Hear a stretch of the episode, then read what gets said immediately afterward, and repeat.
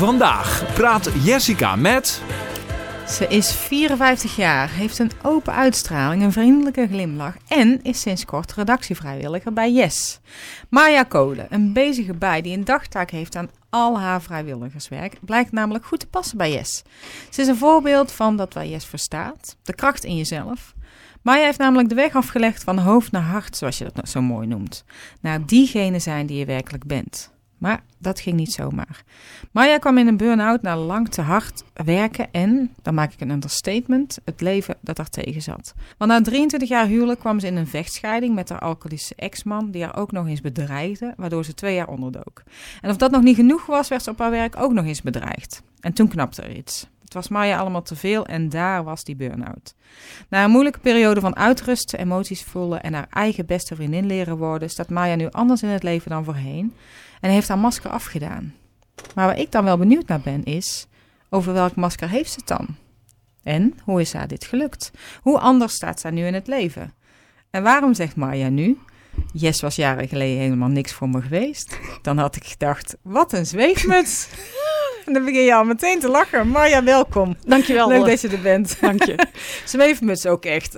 ja, ja, nou dat heb ik ook zo gezegd. En Ja. zo dacht ik daar eh, een jaar of tien geleden ook echt Ja. over. Van, eh, dat is niks voor mij. Ja, daar kom ik straks nog even op terug bij. Dan ben ik natuurlijk hartstikke nieuwsgierig naar wat je daarmee bedoelt. Maar laten we eerst bij het begin beginnen. Nog even voor alle heftigheid waar je in belandde en waar je ook weer bent uitgekomen.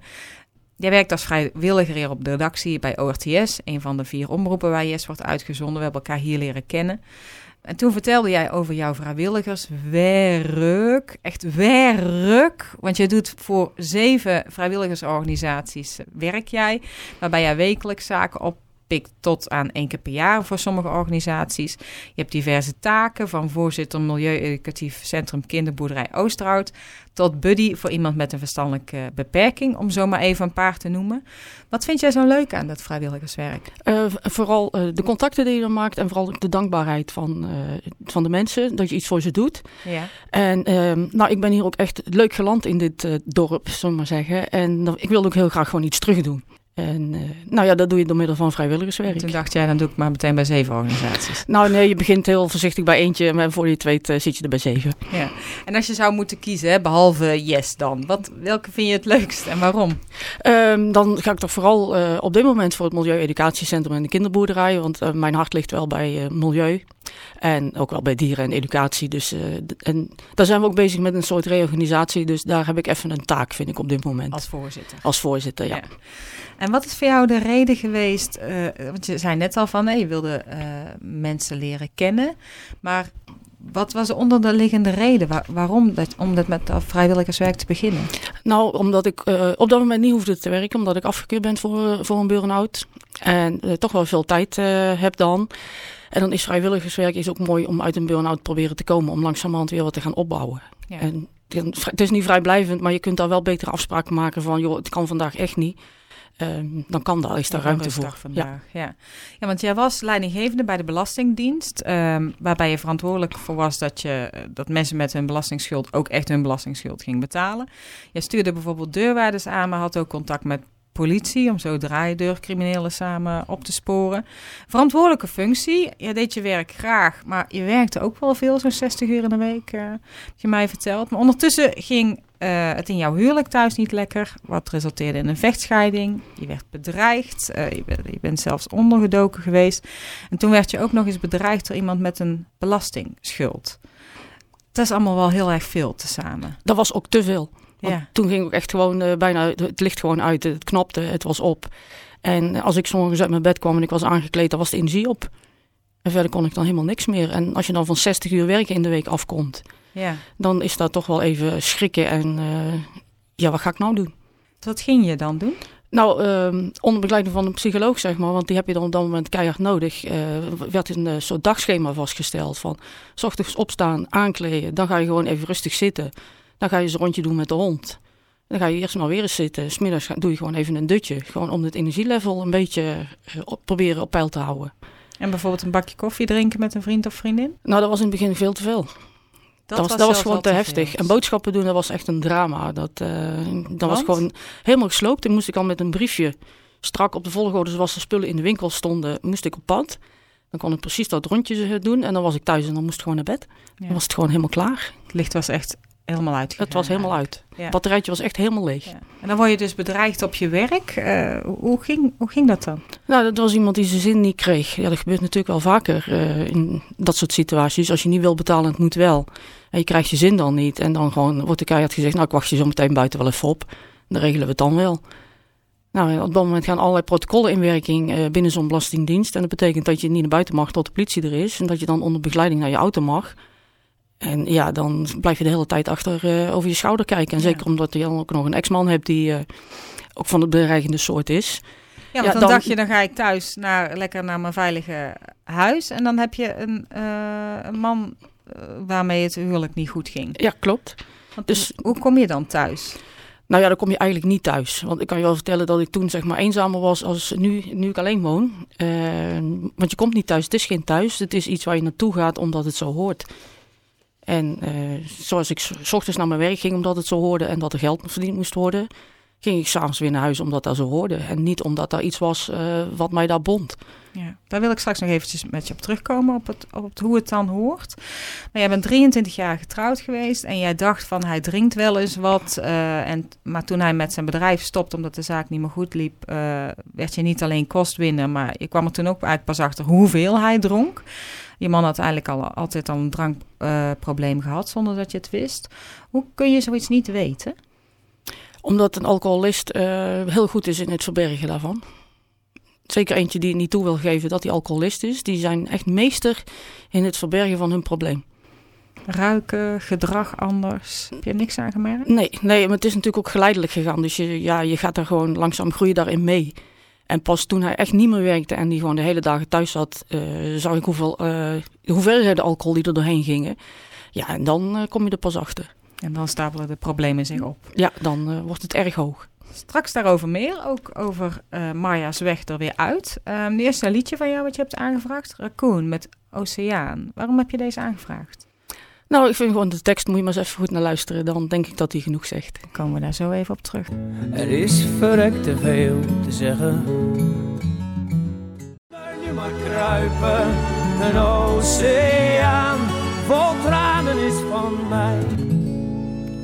Raccoon met Oceaan. En Marja, toen ik jou vroeg naar de reden voor het liedje, zei jij... Ja, luister maar naar, naar de tekst. Wat is het in de tekst wat jou zo aanspreekt uit dit nummer? Nou, vooral dat stuk eh, waarin hij zegt van, eh, ik, ik heb al zo ver moeten kruipen tot ik straks ga staan. En dat geeft zoveel aan, want ik heb natuurlijk ook hele stukken moeten kruipen. En op een gegeven moment vind je die kracht om weer rechtop te gaan staan en eh, zeg maar je schouders weer omhoog te doen. En ook met je neus weer in de wind te gaan lopen. Dus het is eigenlijk een versterkend liedje voor Ja, jou. ja, Ja. klopt. Want het moeten kruipen. Jij werd dus bedreigd op jouw werk. Je had te veel sowieso gewerkt, waardoor je heel moe was. Dan, dan kom je thuis eh, bij je alcoholistische ex-man, waarvan je eigenlijk pas wist dat hij echt een alcoholist toch wel was toen hij zelf thuis zat, of meer thuis zat. Hoe ging die relatie tussen, tussen jullie dan? Nou, die was eigenlijk al een tig aantal jaren was die al een beetje over. Alleen toen had ik de moed niet, eh, zeg maar, om bij hem weg te gaan. Omdat ik wel wist dat het heel lastig zou zijn. Dus dan moet je ook wel een bepaalde drive hebben in jezelf. Van ik ga dit gevecht aan en ik, ik ga ervoor. En je had het eigenlijk ook niet zo in de gaten, hè, hoe hij met jou omging. Want je zei tegen mij, iemand op je werk, wees je erop hoe, hoe je man met je omging. Zelf had je het niet door. Nee, nee. ehm, kijk, we zijn 23 jaar samen geweest. Eh, op een gegeven moment is er van alles ingeslopen. Ben ik langzaam eh, ergens ingegroeid. En op een gegeven moment zie je het gewoon niet meer. En het, misschien ook wel een stukje van het even niet willen zien. Omdat het soms ook wel makkelijk is. Want dan hoef je ook geen consequenties Juist, dan kun je ook gewoon doordobberen met je masker op en gewoon op de automatische piloot eh, waar je op aan het varen bent, zeg maar. En dan hoef je in ieder geval ook even die moeilijke dingen niet te doen. En, en wat wilde jij niet zien dan? Wat, hoe, hoe, hoe, was dan hoe werd er met je omgegaan wat je niet wilde zien? Nou, eh, we zullen het maar gewoon benoemen. Mijn eh, man, ex-man heeft wel echt wel de narcistische trekken. En dat duurt even voordat je dat eh doorhebt. En dan is het echt lastig om daar onderuit te komen. En dan moet je echt ja, goed in je schoenen staan en ook zeggen van dit ga ik niet langer pikken. En eh, ja, dat kost gewoon tijd. Dat heeft mij gewoon tien jaar gekost voor ik zover was. Jeetje, Dus dat is, eh, dat is een lange tijd. dat is een hele lange tijd. En mensen zeggen wel eens, waarom heb je niet tien jaar eerder gedaan? Ja, dan had ik het niet gered. Want uh, zoals je het net al heel kort samenvatte, was het best een berg wat op me afkwam. En ik weet zeker dat ik dat uh, tien jaar daarvoor gewoon niet gered had. En dat ik daar gewoon wel met mijn kop onder die dekens was gaan liggen en er nooit meer onderuit was gekomen. Dus, ja, ja. dus het is ook iets ja, wat in jezelf wat moet groeien. Waar je klaar voor moet zijn Ja, eigenlijk. En je hebt het over narcistische trekken. Uh, kun jij met een voorbeeld wellicht aangeven wat dat dan betekende in jullie relatie? Wat deed hij dan bijvoorbeeld? Nou, zolang alles om hem draaide en uh, ik deed wat hij dacht dat goed was, dan ging het prima. Dan was het heel gezellig. En zodra er iets meer ruimte voor mij moest zijn, dan was het gewoon klaar. Mm -hmm. En dan, uh, ja, dat, dat gedrag verschilde van dan gaan zitten mokken als een klein kind, uh, tot weglopen en, en dat soort dingen. Echt Ja. een beetje manipuleren. En jij dacht, als ik daar maar in meega en als ik maar zijn zin mag geven, dan hou ik het goed. Ja, want het was voor mij ook zoiets van, goh, het zal mij toch niet gebeuren dat mijn huwelijk uh, mislukt. Dus daar was ook nog wel een beetje een de perfectionist in mij die zegt van, dat moet goed zijn. En ja, daar helpt niet mee om dan uh, weg te lopen uit zo'n situatie. Je had het net over een masker. Je zette een masker op. Ja, als ik zo terugkijk, uh, dan heb ik gewoon tig jaar lang uh, gewoon met een masker opgelopen en speelde ik een soort rol. Die naar dan, de buitenwereld. Naar de buitenwereld toe. Van alles is goed, het gras is groen en het gaat prima. Groot huis, grote auto, leuke baan. Wat willen mensen nog meer? Het goed voor elkaar. Ja. En op een gegeven moment besluit jij toch van nee, dit gaat zo niet meer langer. Uh, we gaan scheiden. Wat was zijn reactie? Zijn reactie was van als je nu bij me weggaat, dan maak je je kapot. En dat was de reactie. En maak ik je kapot? Wat, wat? En dat was zowel financieel als uh, op een andere manier. Dus... Echt, ik raak je fysiek, uh, maak ik ja, je kapot. Ja. Dus vandaar toen er dan wat bedreigingen kwamen, dat dat dan ook wel even binnenkomt. Uh, ik denk van ja, hoe ver, ga, hoe ver gaat die? En wat, wat was de uitwerking daarvan op jou? Uh, nou, je wordt er heel schichtig van. En uh, ik stapte nooit de deur uit zonder achterom te kijken en eerst eens even de straat helemaal af te speuren. En... Want je ging wel weg? Ja, ja ik ben wel weggegaan. Dat, uh, maar dat, ja, ik heb echt maanden, jaren gehad dat ik gewoon eerst, de, als ik de deur opendeed, eerst maar eens goed rondkeek van uh, wie staat er in de straat. Dus daar word je heel onrustig van. Heeft hij je wel eens geslagen? Nee, dat heeft hij nooit gedaan. En zijn er dingen die er wel zijn gebeurd waarvan je, waarvan je bang werd? Um, nou ja, Want je nam het wel heel serieus op. Ik nam het wel heel serieus. Hij had bij een, uh, het verbreken van een eerdere relatie had wel een keer een straatverbod gehad. Omdat hij daar uh, keien door de raam uh, gooide en autobanden lek stak en dat soort uh, flauwekul. Hmm. Dus ja, je weet niet wat iemand dan uh, nog allemaal gaat doen. Dus uh, vandaar dat het indruk maakt. Dus dan leef je eigenlijk constant in angst. Ja, ja. En je duikt twee jaar onder bij bekenden. Ja. Um, de politie kan eigenlijk niks doen, want er is dan onvoldoende bewijs. Um, ja, dan denk ik bij mezelf, hoe ga je dan hiermee om? Voel je je niet, want je zegt het zo, je praat er heel gemakkelijk over, maar voel je je niet compleet machteloos, verdrietig, boos? Wil je hem niet gewoon met de knuppel helemaal eens even lekker in elkaar rousen? Nou, die emoties heb ik allemaal gehad, uh, zeker weten hoor. Er, is ook wel eens wat uh, serviesgoed gesneuveld dat ik het gewoon even door de kamer smeet. Uh, Naar hem je, of gewoon in je Nee, uppie? dat was, dat was in mijn uppie. Gewoon omdat je toch die woede die moet eruit. Want op een gegeven moment, uiteraard word je kwaad. En dan denk je van, waarom doe je mij dit aan? En uh, waarom ga je niet je leven leiden? En laat mij met rust, laat mij ook mijn leven gaan leiden. En ja, daar word je verdrietig van, want je huilt erom. Je wordt er boos van. Je wordt er, uh, alle emoties, zeg maar, die er maar zijn, die maak je mee. Mm -hmm. En dus ik heb ook wel eens ooit gedacht van, had ik maar een Poolse huurmoordenaar ingehuurd, dat was makkelijker geweest. Dus die gedachten die komen ook voorbij. Dat, uh, daar ben ik heel eerlijk in. Ik heb het niet gedaan, maar Gelukkig. het is, uh, nee, anders had ik hier niet gezeten waarschijnlijk. Maar ja, je wordt er echt wanhopig van. Ja. Jij zocht hulp bij een uh, psycholoog, haptonoom ook, hè? Ja, klopt. Die jou, die jou meer leerde voelen. Zometeen horen, horen we ook wat jou heeft geholpen om juist zo uit jouw burn-out te komen. Je hebt de weg afgelegd van hoofd naar hart. Je leerde weer om te voelen. Maar dan ben ik ook wel benieuwd, hoe heeft Marja dat gedaan? Zometeen horen we meer, ook hoe ze in het leven staan. Maar eerst een ander nummertje van Maria, Kansas, Dust in the Wind.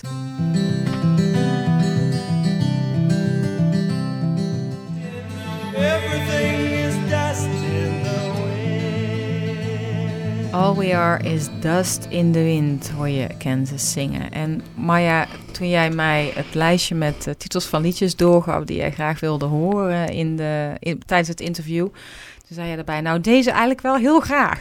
Ja, dat klopt, zeg ik altijd. Dit is mijn all-time uh, favorite nummer 1, zeg maar. Dus uh, ik, ja, ik vind het een heerlijk tijdloos nummer. En het helpt mij ook om te relativeren. Want ja, waar maak je eigenlijk druk over? Eigenlijk zijn we alleen maar dust in de wind. Ja, ja. En dat heeft mij echt wel geholpen in die tijd dat ik daar wel moeite mee had om alles te relativeren. Ja. Dus eh, vanaf die tijd is het mijn eh, nummer één. Oh, Oké. dus vandaar mijn- in jouw mijn- moeilijke periode gaf het juist een stukje relativeringsvermogen Ja, eigenlijk. ja, ja. Jij bent in jouw burn-out en jouw vechtscheiding en je werd dan ook nog bedreigd op je werk. Ben jij hulp eh, gaan zoeken, een psycholoog, autonoom. Wat heeft jou geholpen? Ehm, vooral die haptonoom. Kijk, die psycholoog die houdt je in het begin even gewoon keurig op de been. eh, met allerlei tips en trucs. Alleen En lijstjes die- hoe je de dag doorkwam? Ja, en lijstjes hoe je de dag doorkomt en wat je vooral niet in je planning op moet nemen en dat soort eh, dingen. Maar die haptonome die heeft echt eh, mij weer geleerd van dat ik ook weer met mijn hoofd ook bij mijn onderbuikgevoel kon komen. Want daar was, daar had ik jarenlang heel keurig afgescheiden van elkaar. En dankzij haar, zeg maar, kan ik nu weer bij mijn gevoel komen. Want anders had ik hier nu ook niet gezeten. Dus, dat, dus ik ben er echt door veranderd. En, en als je het dan zou moeten vergelijken met, want je zegt ik ben veranderd, dat de Maya voorheen, de Maya toen en de Maya nu. Waarin merk je dan voor jezelf het grootste verschil? Ehm, ik sta veel meer open om, om mezelf te laten zien aan andere mensen. Dat deed ik voorheen niet. En ehm, ik begrijp ook, ik heb steeds meer begrip voor andere mensen. Dat ik niet meer gelijk een oordeel erop plak van, oh iemand doet dat. Wat, wat een raar iemand. En dan ik, misschien is er wel iets meer aan de hand dan dat. Omdat ik zelf dat traject ook afgelegd heb van. En dat je dan wel eens anders reageert dan wat mensen van je verwachten. Dus het heeft mij ook wel wat eh, meer begrip voor anderen bijgebracht. Hoe zit het met de maskers? Komen die nog wel eens op? Eh, er zijn mensen die dat heel af en toe eh, bij mij eh, weer voor elkaar weten te krijgen, dat ik hem heel snel even opzet. Dus dat, ja, dat is natuurlijk een, een verdedigingsmechanisme geweest wat ik er 48 jaar lang gecultiveerd heb. Dus dat is wel iets wat in je zit. En, maar ik ben me er nu wel bewust van welke momenten dat ik het doe. Wanneer dat je hem inzet. Ja, wanneer ik hem inzet. Het is ook meer een bewust van ik zet hem nu in dan wat ik voorheen deed. Hij was er altijd. Dus toen wist je niet beter of dat was de Maya. Ja, dat Maya klopt. was het masker. Ja, Eigenlijk. klopt. Ja, als ik erop terugkijk wel, dan denk ik van, nou, ik had een perfecte eh, rol, zeg maar, met een script. En eh, die speelde ik. En nu zie ik, als ik in de spiegel kijk, zie ik eh, gewoon mezelf.